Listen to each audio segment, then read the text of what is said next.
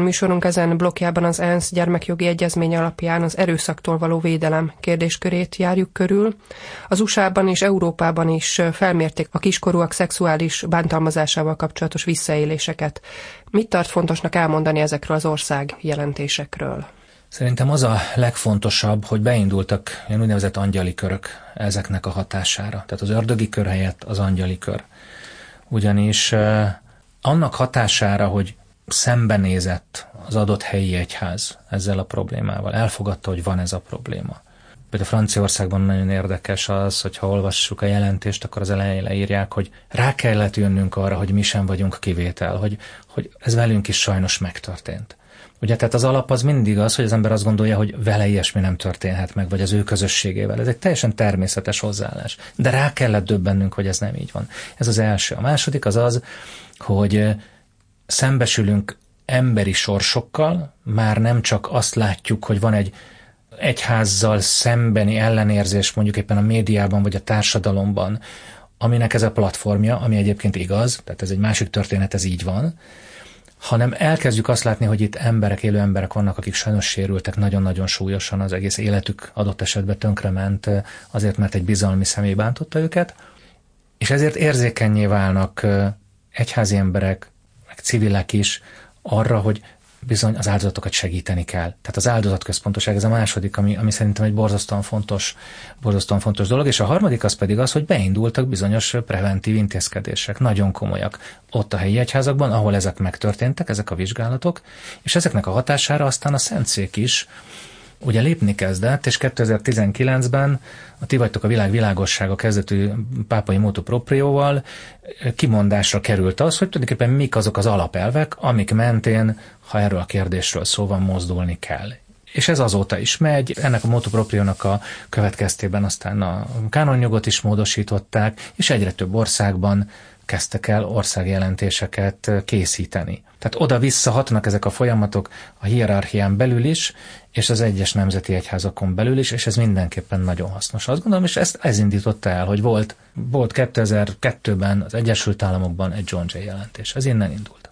Van-e arra esetleg konkrét példája, hogy egy adott országban milyen hullámokat vert ez a jelentés? Említette, hogy angyali körök alakultak pozitív példák és változások az adott közösség életében, hogy, hogy zajlottak, milyen példát tud esetleg mondani? Hát pont a francia jelentés jut most erről, erről eszembe, ahol a, a francia püspök karon belül volt egy elég erős verzió ezzel a, ezzel a jelentéssel kapcsolatban, vagy hogy egyáltalán ez kell -e, és az elején még mindenki együttműködött, de, de ellenállóak voltak és azt mondják az erről szóló újságcikkek, hogy amikor meghallgatták az első áldozatokat, akkor ez teljesen megfordult, és olyannyira megfordult, hogy ennek a jelentésnek a végén ugye az áldozatoknak egy emléknapot szenteltek, egy külön alapot hoztak létre az áldozatoknak a megsegítésére, mindannyian elzarándokoltak Lourdesba, és ott egy, egy lelki napon vettek részt ennek a vizsgálatnak vagy országjelentésnek lezárásaként egy ünnepélyes aktussal, én azt gondolom, ez egy óriási út, és nagyon tiszteletre méltó, ha megnézzük, hogy, hogy, hogy, hogy a püspökök mekkora utat jártak be ebben a kérdésben. Úgyhogy ez, ez egy dolog. És a másik, ami még megint csak a francia, hogy a franciáknál vizsgálták az országot is, tehát nem csak az egyházat, hanem úgy általában az ország helyzetét a bántalmazással kapcsolatban, és bekértek jelentéseket más szervezetektől is, és ott nagyon brutális számok derültek ki. És amikor ezt, ezeket a számokat a, a politikai vezetés meglátta a Franciaországban, akkor azt mondta, hogy na, akkor nekünk is lépni kell, és 2021. januárjában fölállították a saját állami bizottságukat, ami azóta is dolgozik. Tehát a francia egyházi jelentésből egy teljes országra kiterjedő jelentésnek az előkészítése, sőt nem csak jelentés, hanem tulajdonképpen egy, egy nagyon komoly preventív csomagot állítanak össze jelen pillanatban is a franciák. Magyarországon nincs ilyen jelentés. Szakértőként mit gondol, kell-e, hogyan lehetnének ennek pozitív hatásai, mit gondol erről?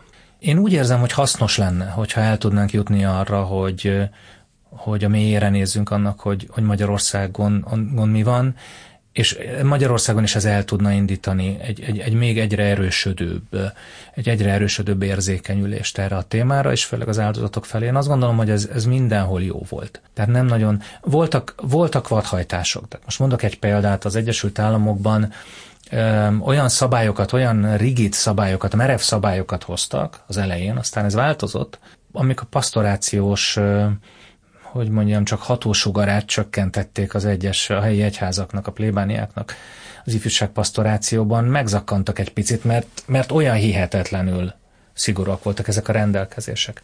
A franciák már ezt le is írták, hogy na, ezt nem szabad, mert, mert az egyház az arra van, hogy evangelizáljon. Nem lehet úgy evangelizálni, hogyha bilincset raksz a kezedre. Tehát meg kell találni azt a finom vonalat, ami végig tudsz menni, anélkül, hogy sértenél egyik oldalon, viszont anélkül, hogy megbénulna az ifjúság pastorációd a másik oldalon. Tehát már annyiféle, annyi sok tapasztalat van, hogy szerintem ezektől a vadhajtásoktól mi meg tudnánk szabadulni, hogy egyszer majd eljutunk oda, hogy, hogy egy ilyen jelentés megszülessen, és ez egy ilyen jelentésnek olyan hatása lenne, azt gondolom, mint az összes többi országban, hogy hát egy szinttel följebb kerülnénk, és a társadalom is azt gondolom megnyugodna, és még nagyobb bizalommal lenne az egyház iránt, mint, mint most.